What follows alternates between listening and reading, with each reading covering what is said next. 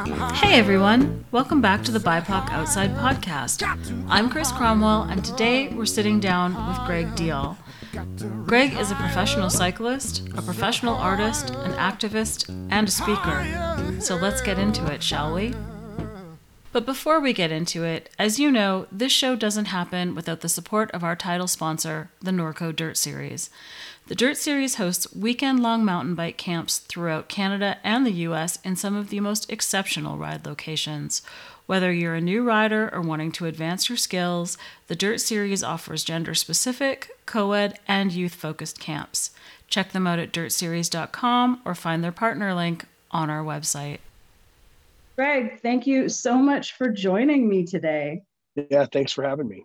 So let's get right into it. You grew up in Park City. Is that that's right? Yeah, no, that that's right. It's a weird place to grow up, especially as like a, a native kid in the 90s. And uh, my graduating class was like 100 kids. So I mean, it's small. It acts like a big town because there's three ski resorts and the Sundance Film Festival's there and the Olympics, like half of the Olympics were there in what 2002, I think. But it, by all intents and purposes, is a small town. So yeah, it was a weird place to grow up. I bet. I'm a skier, obviously, and you know, been there a lot of times, know a lot of people who are there now, but I've never met anybody who grew up who's from Park City. Yeah, you know, my parents um, made just enough money for us to be broke around rich white folks. And it, it was really strange because like we lived in low income housing these apartments that are right next door to the high school and about a mile from the middle school like down the same road and so like we you know, we struggled as a family that didn't have a lot of money growing up in a town filled with rich folks that are from New York and California, but we still had the privileges of a ski resort town. So it's like you're broke, but you're still skiing and eventually snowboarding. So it's a it's sort of a weird combination to be, you know, sort of like on that economic spectrum, but yet still have access to some highly privileged things. So yeah, it was weird. Yeah, no, proximity has its benefits for sure. And you started biking with your dad when you were quite young.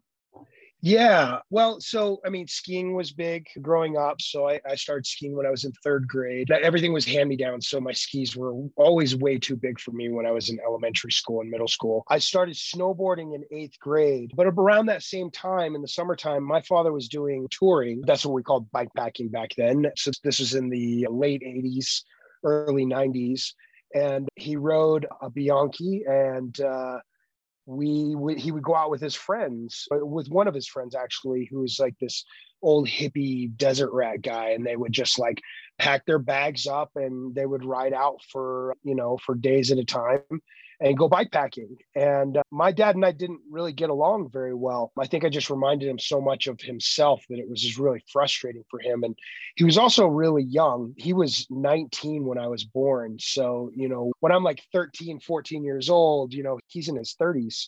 Uh, early 30s. And so this was a way for us to connect. I think he wanted to take me on these adventures and I wanted to go on those adventures. And so that ended up being the place where we connected the most. When I was in I think seventh or eighth grade, I had a job because we were a family that, you know, if you wanted something, you had to go get a job. And he said, if you save your money, I'll match whatever you save and we'll go get you a bike. And I ended up saving about $600 and he did not expect that. And we went to REI and got the best bike that they had at the time. It was a Novara brand. And and I got like a hardtail aluminum bike, like on, on the higher end of things. I think he may have fudged. I don't think he had $600. So I think he may have fudged it a little bit, but I still got, you know, for that time and place, getting a bike that's you know, six to eight hundred dollars is kind of equivalent to uh, like a fifteen hundred dollar hardtail now, and so that's pretty much what I got at the time.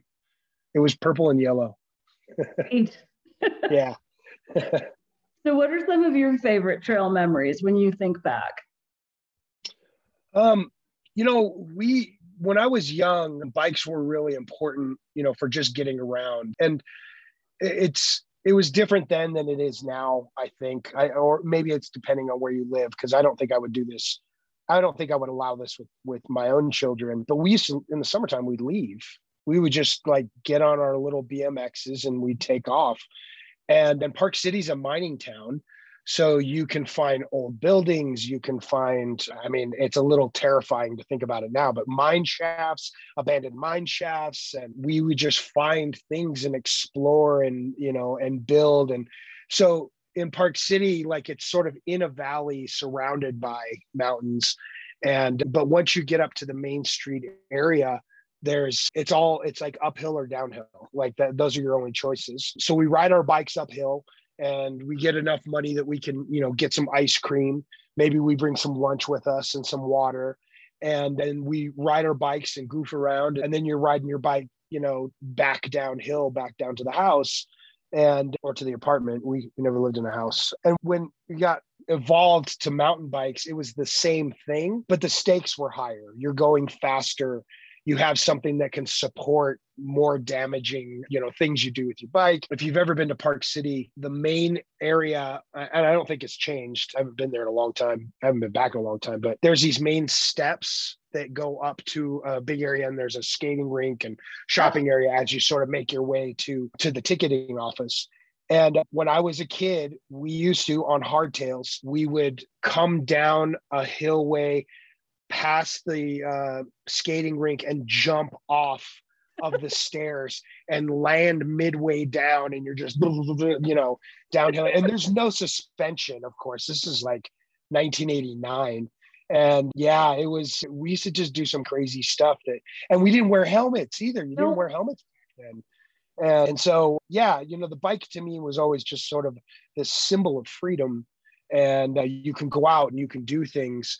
And to be able to already have that established and then have a father that is doing something that at the time was pretty unique to to use your bike as a vehicle to get from point A to point B and to go camping ultimately sort of led me into this place of being able to do things that I thought were incredible. So we would do some trails and things in in in Park City, but there wasn't a trail system set up at that point. It wasn't until probably the mid to late 90s that they began to allow people to take their bikes on the chairlift and then you ride up to the top of the hill and then you come down in the summertime. And and so other than hitting Guardsman's Pass, which is sort of above Park City, you know, you we were just kind of hitting stuff in and around the town.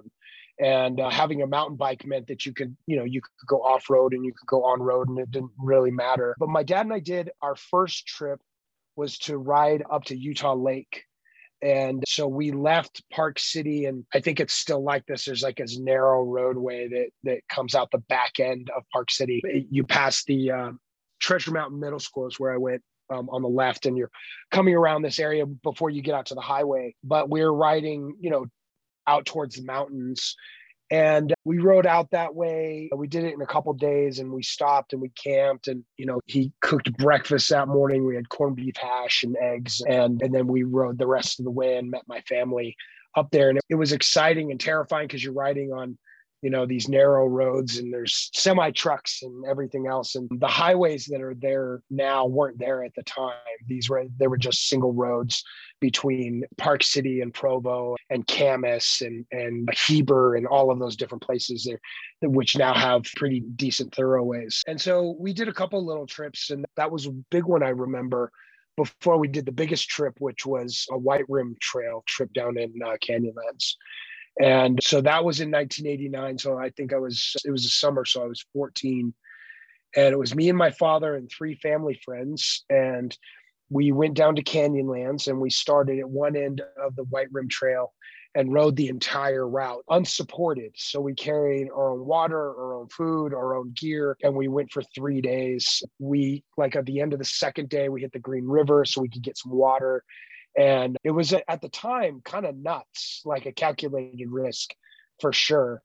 And and I mean, I know now like there's guys that are doing, you know, there's people that are doing uh, the White Rim Trail in a day, but like at the time it was just completely crazy.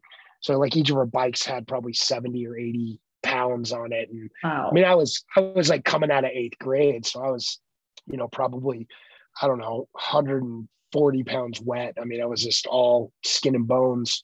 And yeah, that those were the trips that really meant a lot to me and moments at that sort of critical stage in your adolescence where you know you connect with your parent there's that old sort of adage of fathers and sons and so we we had a good moment there before you know i hit high school and then things got a little more contentious so yeah i was a pain i was a total pain in the butt i know it was me too. Yeah me too. And we had we were very similar like free range kids get on the bike come mm-hmm. home for supper. Yeah. Yeah. And in fact um that was done in my house even under threat you know like my father was just like get out of here. Do not come back until the sun goes down. You know like he just didn't want us around. He liked his space and we were loud and he just wasn't with it. So so in your movie homelands which i loved you retrace the migration of your nation from pyramid lake to tahoe trail or through tahoe trail to pyramid lake. Tell me about that trip. Yeah, it's not so much of a, a migration as much as it is traveling the water source, which starts at Lake Tahoe, which of course gets runoff from the Sierras. And that water, the what is called the Truckee River, is a water source that empties into into Pyramid Lake and then it stops at Pyramid Lake. And of course, Pyramid Lake is sort of part of the old, I don't know what they like ancient or prehistoric lake that, that essentially made up the Great Basin area. And Pyramid Lake is all that's left of, of that original lake. And so there's no outlet for that lake. The fish that are in there, the cui-ui, uh, are indigenous to that space and only to that space. And uh, and then of course there's trout as well. And and so the the idea was to follow the Truckee, and following the Truckee was really also about recognizing the connection that Pyramid Lake has with all the other tribes that are along the way. So there's at least three communities, maybe even four, between the first spot, you know, in, in Lake Tahoe, going all the way down through Reno, uh, past Reno into Pyramid Lake. And I think it's just sort of a beautiful symbol of the way that like we're all connected and you know in a traditional way but also in a practical way through water sources and for food sources and it's also just got me thinking so much about the development that's happening in Reno and how that affects those waterways. I was actually just reading a book recently about how Utah, where I grew up, Utah Lake, which is in what they call Utah Valley, it's about an hour from Salt Lake City, how that area was a center point for the Ute that are over there and that the river, which is called the Provo River now, was a, a spawning space. So the the fish that were in Utah Lake would spawn up the river, up what is called Provo River now. I believe at one point it was called Timpanogos river. And so these are rich areas for the natives that were living in those spaces, but development and industrial sort of manufacturing factories that were built on the lake and Mormon settlers driving the natives away from those areas. And there's all these different things that, like, essentially is, is settler colonialism that has completely destroyed those spaces to the degree the Utah Lake, which was at one point a center point to Utah at Dead Lake. There's it's polluted. There's nothing there. If you ever spend any amount of time in Provo, especially in the summertime, when the temperature shifts, the bottom of the lake will come to the surface and then the entire Utah Valley stinks because there's just nastiness and pollution in that lake. And that gives me pause. That makes me think about, you know, Lake Tahoe and the Truckee and Pyramid Lake. But I know the Truckees, you know, there's some trouble there. It's traveling over 100 miles to get from uh, lake to lake. And how important those waterways are in in keeping the survival of the fish but also of the land for those spaces. I know that's a bit of a tangent. Sorry i just read this like recently. No, I was thinking through that it's important. I'm actually just reading Pollution is Colonialism, and all of these things are so tied together. And it's interesting things you sort of know intuitively, but to read it from the perspective of someone who has a much deeper relationship with land than me as like a Black settler, it's fascinating. It's very eye opening how it's so much deeper than we even sort of understand at the surface. Yeah, and, and, it's really interesting too because I do think religion, to a certain degree, is sort of tied into the discussion, if not sort of subversively sometimes. And part of Christianity like really talks about Adam and Eve being forced out of Garden of Eden and that essentially they're told that they're stewards of the space, that they have to take care of the land, they have to take care of the animals, they only take what they need. All of those sort of establishments of a relationship between the earth and which is a gift from the creator and these individuals and how perverse that idea has become that it's not about taking care of it it's about taking. You you've eliminated the care aspect and it's about taking. And that not only like religiously are can you take but it's your right to take. That there's people that believe that their creator has given this to not to take care of but to strip and to consume which has no symbiotic relationship attached to it and it doesn't allow you to maintain what you have. It it it is a process that will eliminate everything that's there and um, until it's unlivable. And that from a theological point of view that doesn't make any sense. Like why would your creator give you something so that you could use it until it's no longer usable?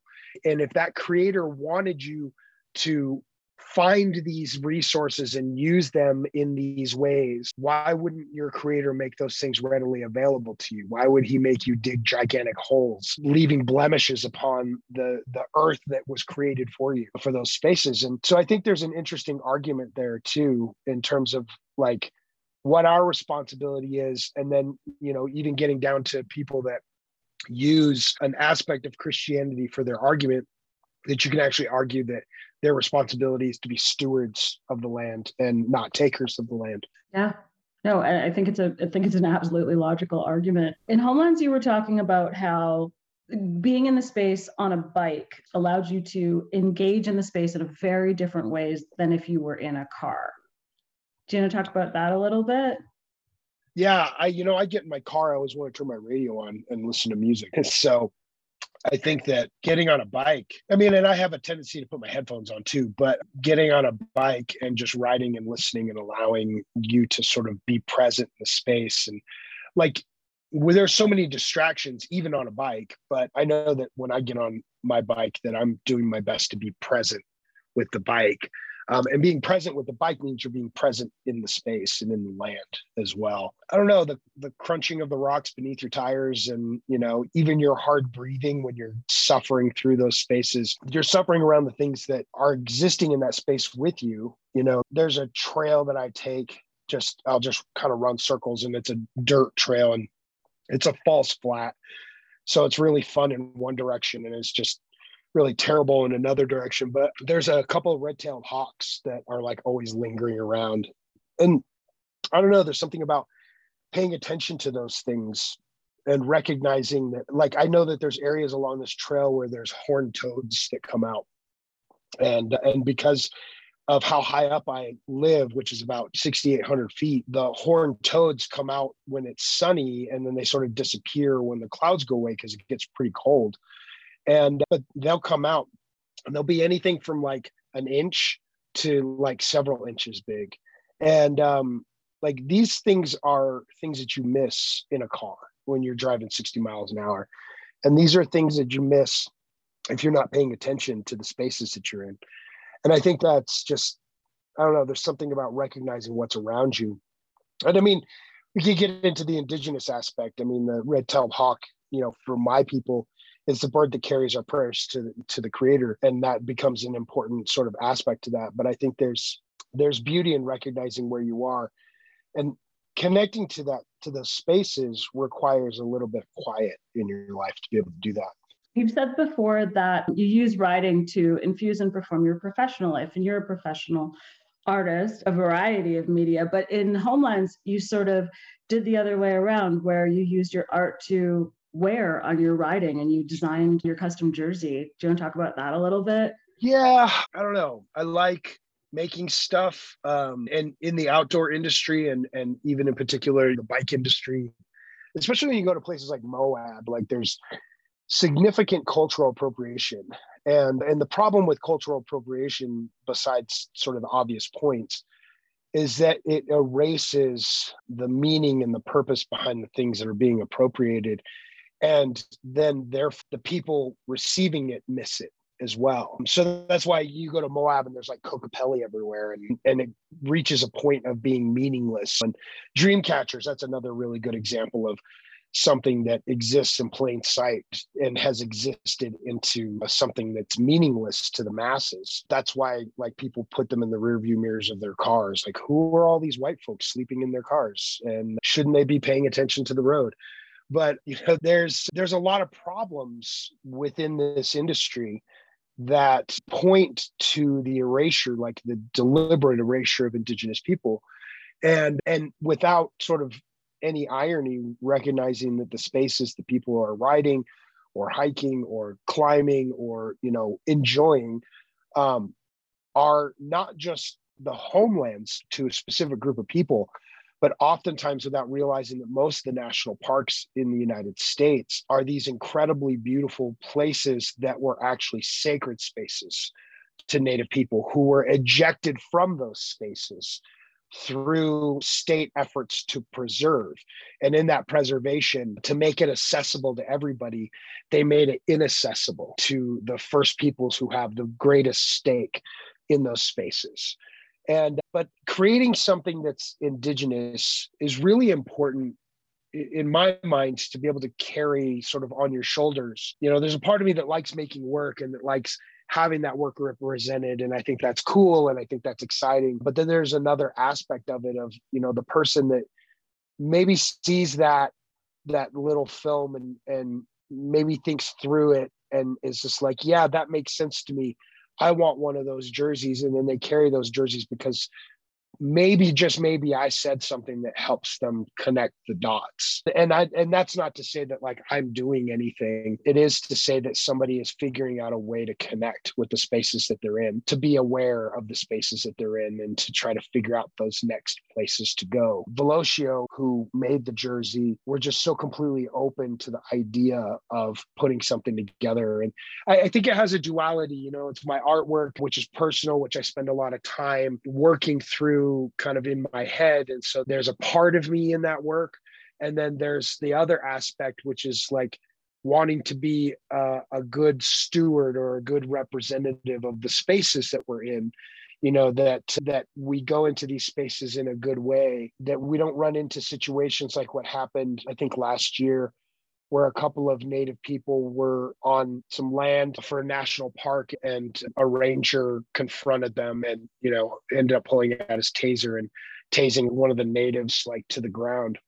And so there's this relationship that needs to stay in place for everybody and especially for native people. And my hope is through the concept of representation which really i think that jersey is sort of about that representation begets the understanding of the importance of Native people being in their own homelands, being able to uh, appreciate those things and the connection that they have to those spaces, which is like really complicated. Like that's really hard to explain to people. There was a, a bike company that I was doing some work with for about a minute. They sent me a bike and there was native iconography like all over the bike, and I didn't recognize it on their website and um, i had to go through this process like i can't go straight to the bike company and be like hey you know this is a problem and this is why.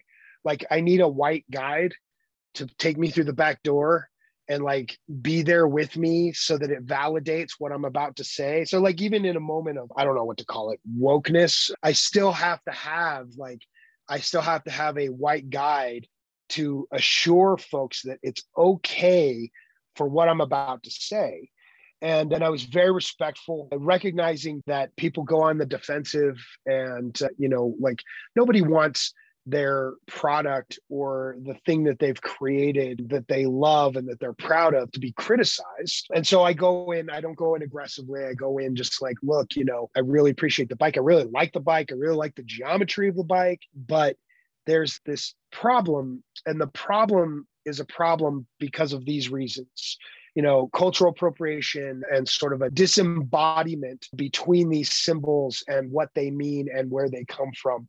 And and this is not what we're doing now you know especially after the sort of second round of black lives matter. You know there's there seems to be at least an effort to be more aware of the spaces that we're in and the things that we're doing. I mean, it's why the Washington football team pulled their stuff. I mean, they pulled it under threat of, you know, financial disarray, but but there is somebody out there who has a moral component to the threat that put them in a position to do that. And, and so I, I explained this and didn't just explain it, but also offered a solution.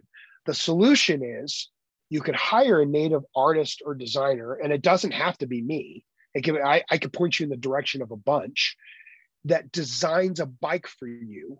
And then you take that bike and you put it out in front of everybody and say, hey, we made this bike and we did these things and we realized that this was inappropriate. So we hired this artist and he made this bike and this looks really awesome.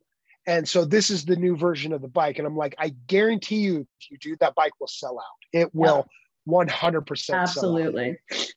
So they said, that's really awesome. That's really great. We appreciate the information. Let us get back to you.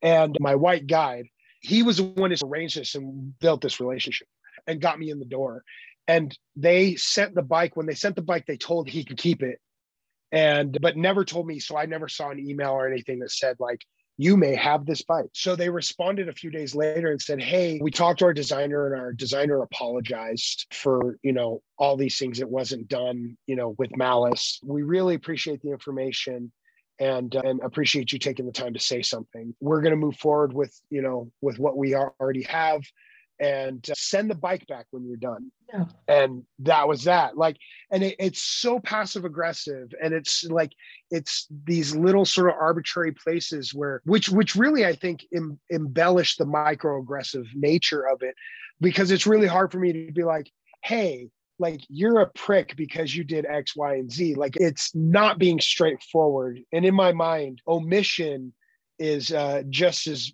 bad of a sin as an outright lie. And and being passive aggressive to me is omissive in nature.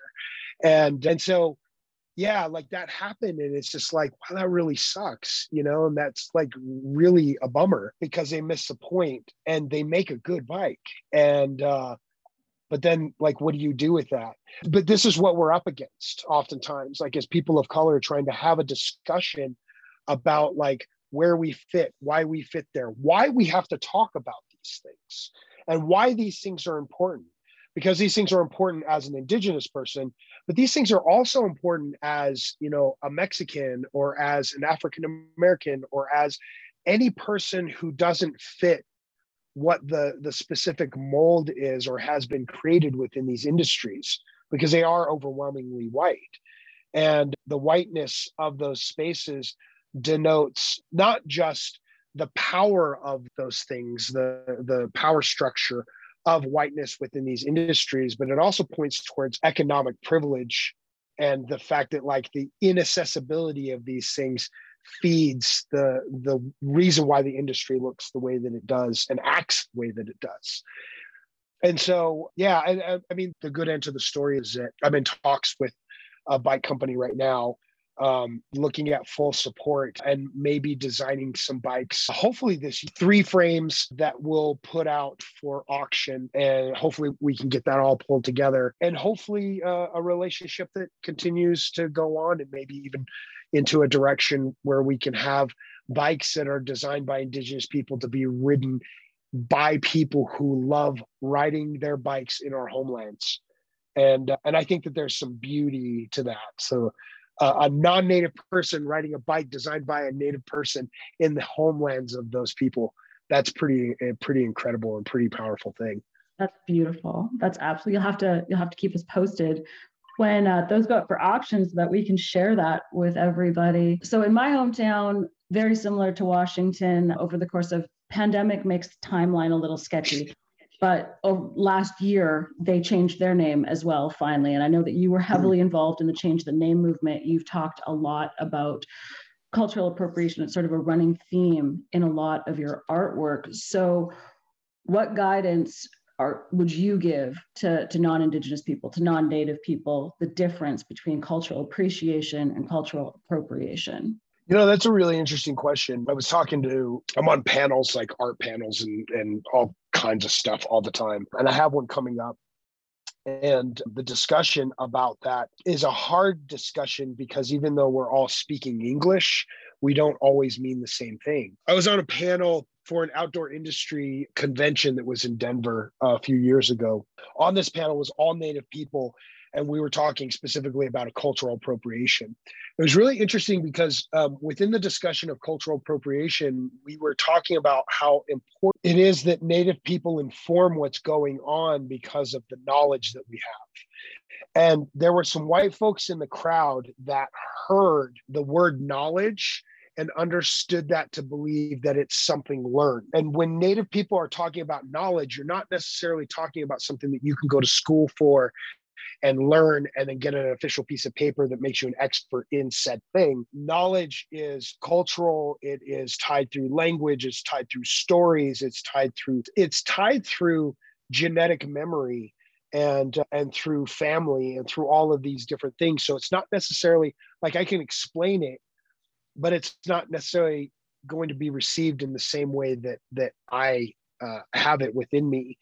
And so that's why like appreciation always falls short because it doesn't land in a place that is coming from somewhere that is understood generationally, culturally, or beyond.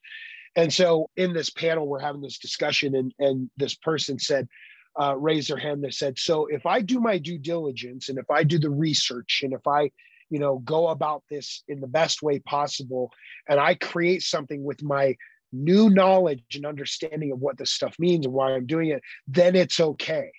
And the answer to that was no absolutely not. And you know it seems like a stretch and you know this is this is talked about too much but like when you look at something like sports mascot which is a bastardized representation of Native people. It's Native people through the lens of uh, settler colonialism. It is not us, but it is the perception of us, which means it's removed from the reality of who we are. And what ends up happening is that those things represent us, and then we're being told that they're meant to honor us. They're being done in a way that is meant to be respectful or a way to what's the other word like appreciate and then it misses the mark. And this is where things get really dicey. And, and i just figured this out yesterday. I just said this like outwardly yesterday. Intent is a statement of your proposed action. Intent is not actual action. Action is action. I like that. We might title the episode that yeah. So that means that if your intent was to do good, if your intent was to appreciate, uh, if your intent is to be respectful, but your end result doesn't uh, yield those intents, it doesn't make your final product okay. Intent means nothing. Intent is is just that. It's intent. But your actions represent your final product represent what and could be argued too that that your final product actually represents your intent. And so this is where English gets really weird, right? Because it's like I'm saying one thing, but I mean something else. And so when we look at appreciation versus appropriation, we're talking about a couple of different things. Because appreciation, in my mind, like I can go to an art gallery and I can look at a piece of art and I can appreciate it. If I remake that piece, then under Western standards, then that's sort of like an aspect of appreciation. But there's, and, and that's a process of art and making art too, right? Like you go to art school and you paint masters' works so that you can learn their process and uh, whatever, you know, they say the, that, what is it? The greatest form of flattery is I don't I oh, can't oh, even mimicry or yeah yeah yeah yeah. So uh, it ends up like the Western idea of what appreciation means is different than like the impact of appreciation or the action behind appreciation. And so when you take something like, let's just say textiles or symbols that exist in textiles, in my community, textiles have existed and the symbols that are in textiles have existed for literally thousands of years. And so a non-native person comes along and they say hey that's cool and they take that and they incorporate it into a t-shirt or they incorporate it into um, their bike frame or whatever and they're saying that it's appreciation but they have removed that thing from its original place and have given it a new context without having a stake in the life of that thing. And whereas like and you know somebody i'm sure somebody will come along and be like well as an artist you're doing the same thing. But i have a stake in the life of that thing as it relates to my family my my mother my grandparents my great grandparents my great grandparents my great grandparents all the way down the line the way that these things have existed and have represented our people. And so i can carry those things on my arm as i do i can carry those things in textiles i can reimagine them into paintings into a two dimensional form because as I'm creating those things, I'm also thinking about how long they've existed, um, where they've existed, and recontextualizing those things with all of that in mind allows me to think as a Native person that we are moving forward. One of the biggest myths of Indigenous people is that we are a relic people that no longer exist. I wanted and, to ask you about that because, you know, I, I, was listening to a talk that you did where you were so explicit about emphasizing that you are a contemporary artist. Yeah. Well, because we're a contemporary people. Hey, have you ever seen beadwork, like native beadwork, right? Uh, beads are like sort of considered to be a, a traditional thing. They're not a traditional thing. Beads came from Europe through trade and so, as these things were being traded, native people get a hold of these seed beads that are um, oftentimes made in India and then through trade make their way up into Europe and then in Europe used as trade as worthless things to give native people in trade for things like land and resources in the early sort of contact of colonialism. Um, and natives figure out a way to make incredibly beautiful things out of beads. Beads are not traditional, beads came from Europe, which means that native people took beads, made something beautiful, and then said, you know what? That's tradition. This is tradition now because we made this thing, which means that we are an adaptable people. We're an adaptable people that progress through and can recognize what's important, what's beautiful, and we can integrate that into our own ideas of culture and our own ideas of identity within that culture. The idea that we're a relic the idea that in order to be native that you have to have a headdress and that your hair has to be long and that you have to live in a certain place you have to talk a certain way are all based on the perception of our existence and not upon the reality of our existence. And and i think that's incredibly important. And that's not to say that like basket weavers and blanket weavers and you know people that are doing traditional pottery or whatever is being created aren't important to native art because they absolutely are. But it is to like to believe that those are the only aspects of native art is to be dismissive of our modern existence. That i can like listen to kendrick lamar and I can still go to ceremony and sing traditional songs. Like those spaces have a duality to them that are incredibly important, not just in my survival, but also important in my identity. That I'm not just a Native person, but I'm also a Native person having an American experience or a Western experience. And um, that is something that's fairly new for non Native people to grasp onto.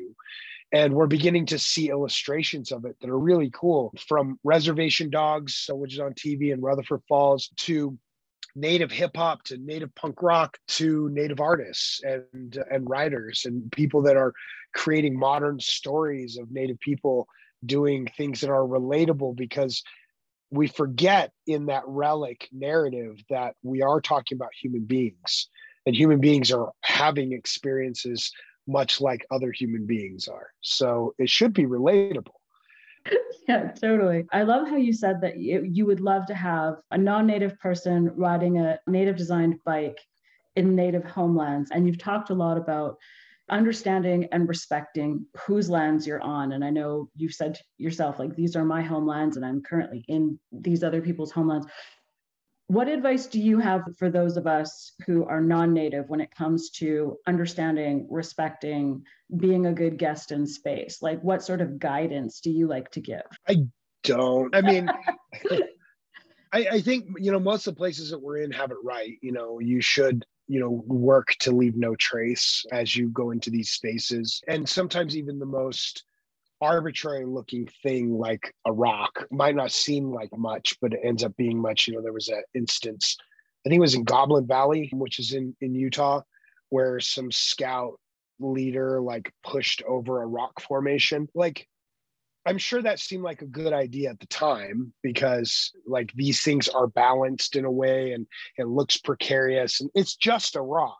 It's just a rock, but it's not just a rock. Like these are formations that have taken millions of years to create and do mean something to native people and to non-native people. And I think that recognizing where you are is a good first step for people. I used to be of the mindset that like these are our homelands and so they're important to us and we have to connect with these spaces and so like you can't connect with those spaces in the same way i don't necessarily believe that's true i think that the desire to connect with the lands that you are on are is an inherently important aspect of where we all came from. Europeans once were a tribal people as well.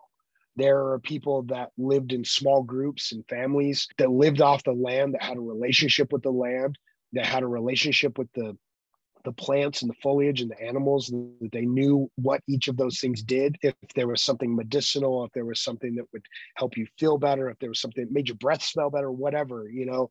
And the two things that that destroyed that relationship is monarchy and an organized religion. Because now you're no longer relying on those lands you're relying on power structures that tell you what you should be doing and how you should be doing it if not oppressively even and um, from a historical point of view and so it's such a removal that like when columbus came to this side of the world and he came across indigenous people in the islands of what is now the dominican republic or haiti that he's looking at human beings and he doesn't recognize what he doesn't know what he's looking at. He doesn't recognize what he's looking at. And so there's a, a, a separation of what that humanity looks like to where you can't even recognize yourself. You're so far removed that you can't recognize yourself.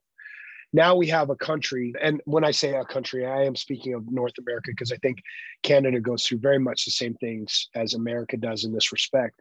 Absolutely. That you have an entire continent of people that have spent generations or are coming from generationally coming from people that came here that abandoned everything. They abandoned their language, they abandoned their traditions, they abandoned their land, they abandoned their stories. So even what little bit of connection they may have had to the, had to the spaces that they were in, they abandoned it in the name of assimilation to a new Western culture in the North American continent.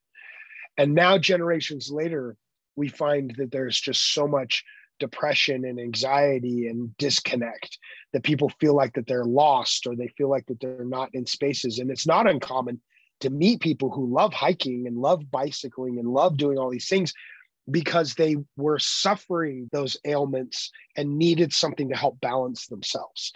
And i think there's a reason for that. And, and the reason for that is is that we now have people that have had their minds quiet just enough to be able to be like there's something missing and i need to connect with something.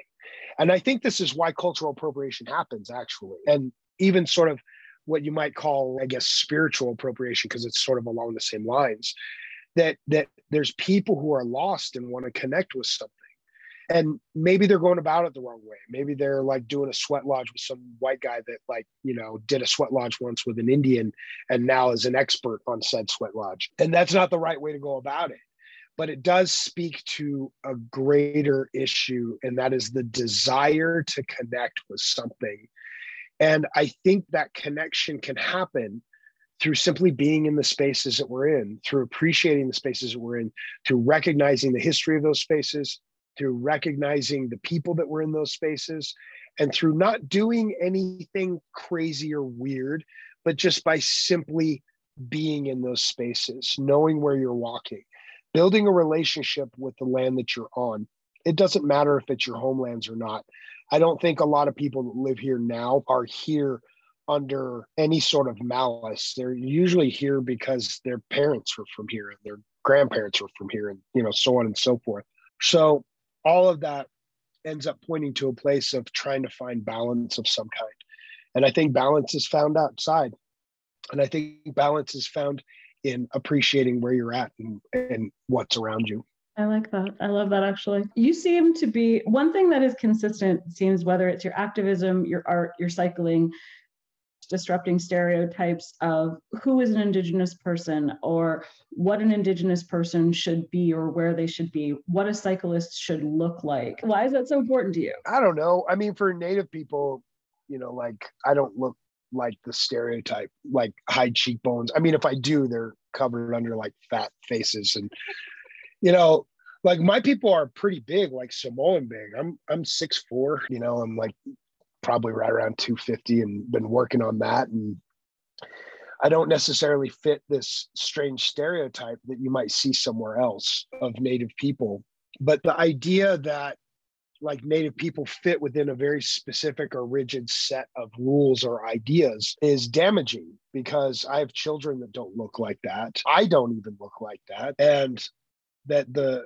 native people on this continent are as diverse as the world that we live in and so the perception of what we're supposed to be is damaging. And there's been studies done about it that like it literally affects native children and their sense of self-worth because they don't get to decide who they are that somebody else is making that decision for them. But what it ends up doing too it's like stealing somebody's identity away from them. And it doesn't give them a place to self-identify. I mean i've known full-blood native people that are told like you don't look native. And that's because of the prevalence of those stereotypes.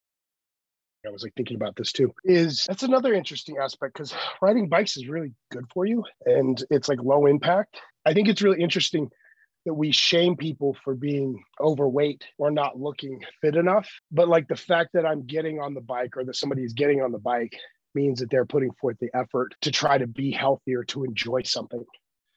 And so I think disrupting that aspect is incredibly important because it doesn't matter if you're really you know big and you're riding a bike because you're riding a bike. And i'm a big guy and i know i'm a big guy. I have a tendency to put work ahead of everything and then i'm a little bit obsessive about work. And and i'm getting older so it becomes you know more and more difficult with sort of maintaining that.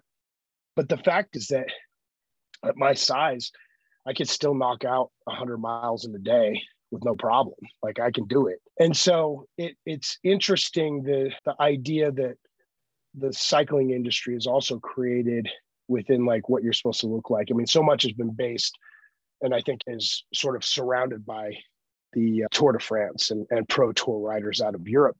And and those guys are amazing. I'm not belittling those guys or, or the women that are doing the same exact races, you know, before or after the ones that are actually that are televised. But I don't think you have to be one of those to appreciate how incredible riding a bike is.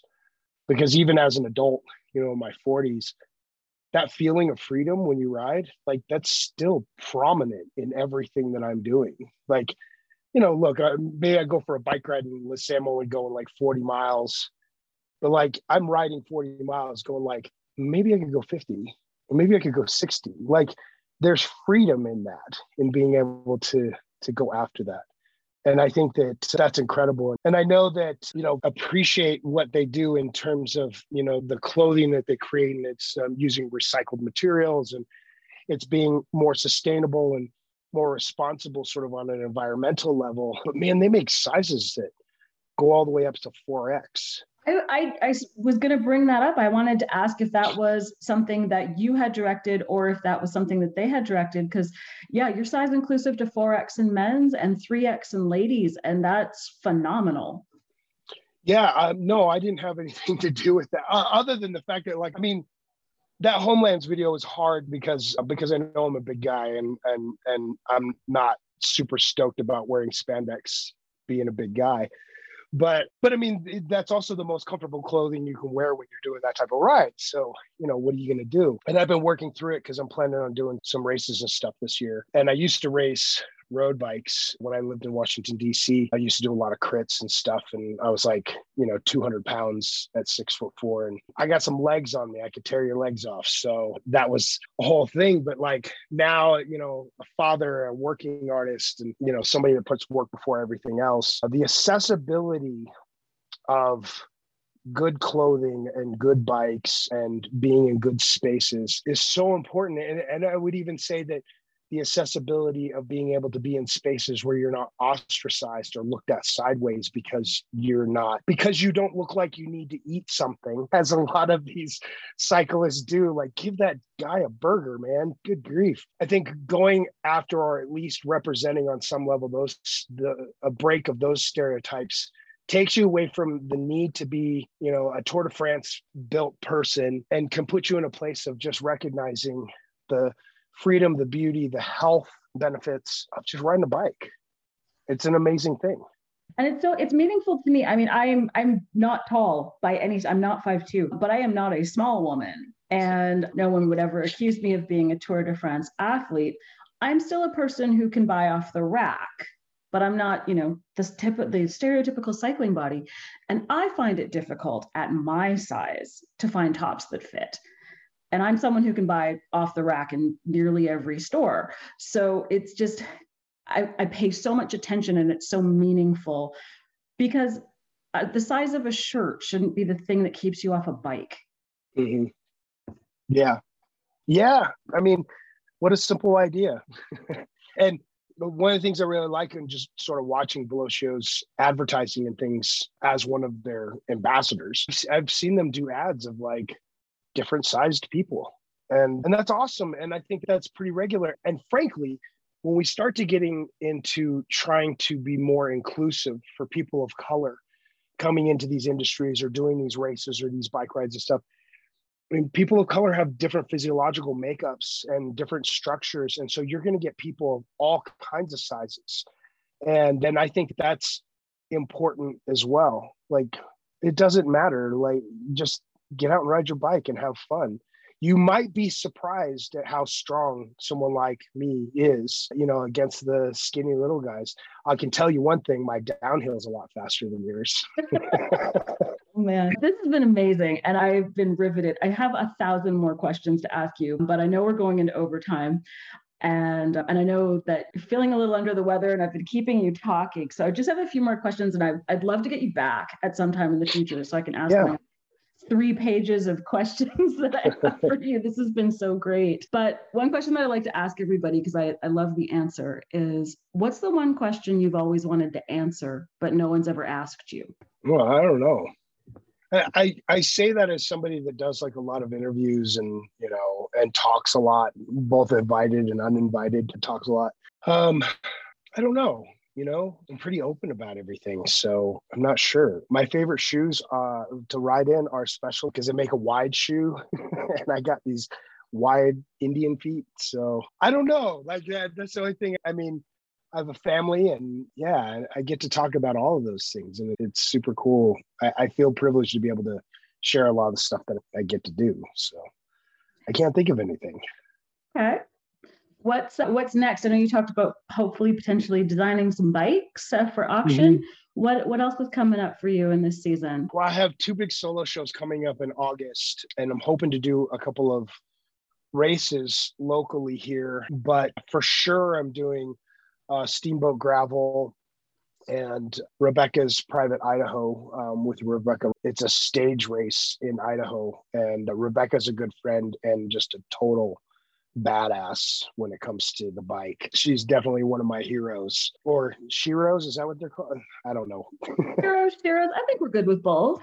Yeah, for sure. So those are coming up for sure. Mostly I'm just waiting on the opportunity to make some bikes. I'm excited to post those and get them up. And I, I know I'll be riding at least one of them for sure. So, but the, the idea of being able to share sort of something in a new medium is really exciting to me.